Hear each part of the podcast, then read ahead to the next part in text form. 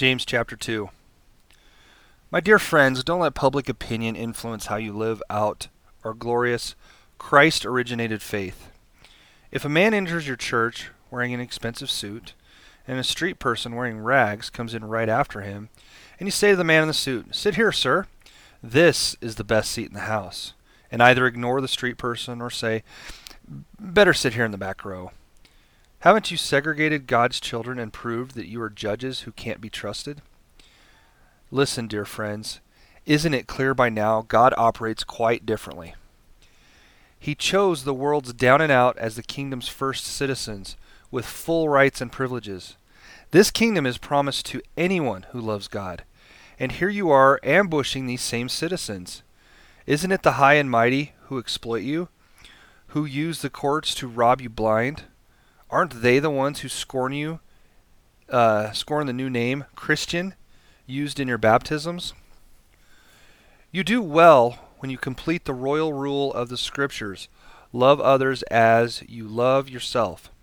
But if you play up to these so called important people, you go against the rule and stand convicted by it. You can't pick and choose these things, specializing in keeping one or two things in God's law and ignoring others. The same God who said, Don't commit adultery, also said, Don't murder. If you don't commit adultery but go ahead and murder, do you think your non adultery will cancel out your murder? No, you're a murderer, period.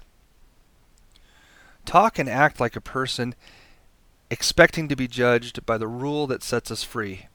For if you refuse to act kindly, you can hardly expect to be treated kindly.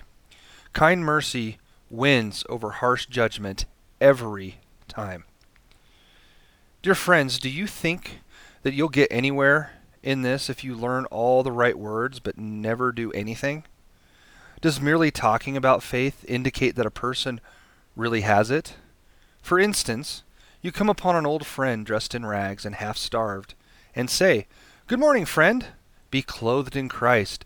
Be filled with the Holy Spirit and walk off without providing so much as a coat or a cup of soup. Where does that get you? Isn't it obvious that God talk without God acts is outrageous nonsense? I can already hear one of you agreeing by saying, Sounds good. You take care of the faith department, I'll handle the works department. Not so fast. You can no more show me your works apart from your faith than I can show you my faith apart from my works. Faith and works, works and faith, fit together, hand in glove. Do I hear you professing to believe in the one and only God, but then observe you complacently sitting back as if you have done something wonderful? That's just great. Demons do that. But what good does it do them? Use your heads. Do you suppose for a minute that you can cut faith and works into two and not end up with a corpse on your hands? Wasn't our ancestor Abraham made right with God by works when he placed his son Isaac on the sacrificial altar? Isn't it obvious that faith and works are yoked partners? That faith expresses itself in works? That works are works of faith?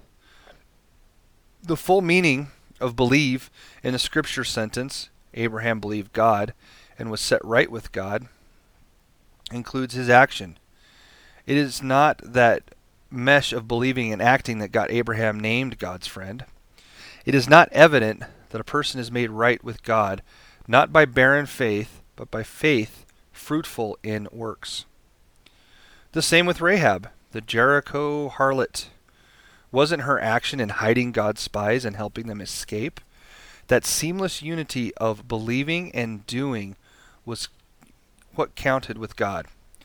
The very moment you separate body and spirit, you end up with a corpse.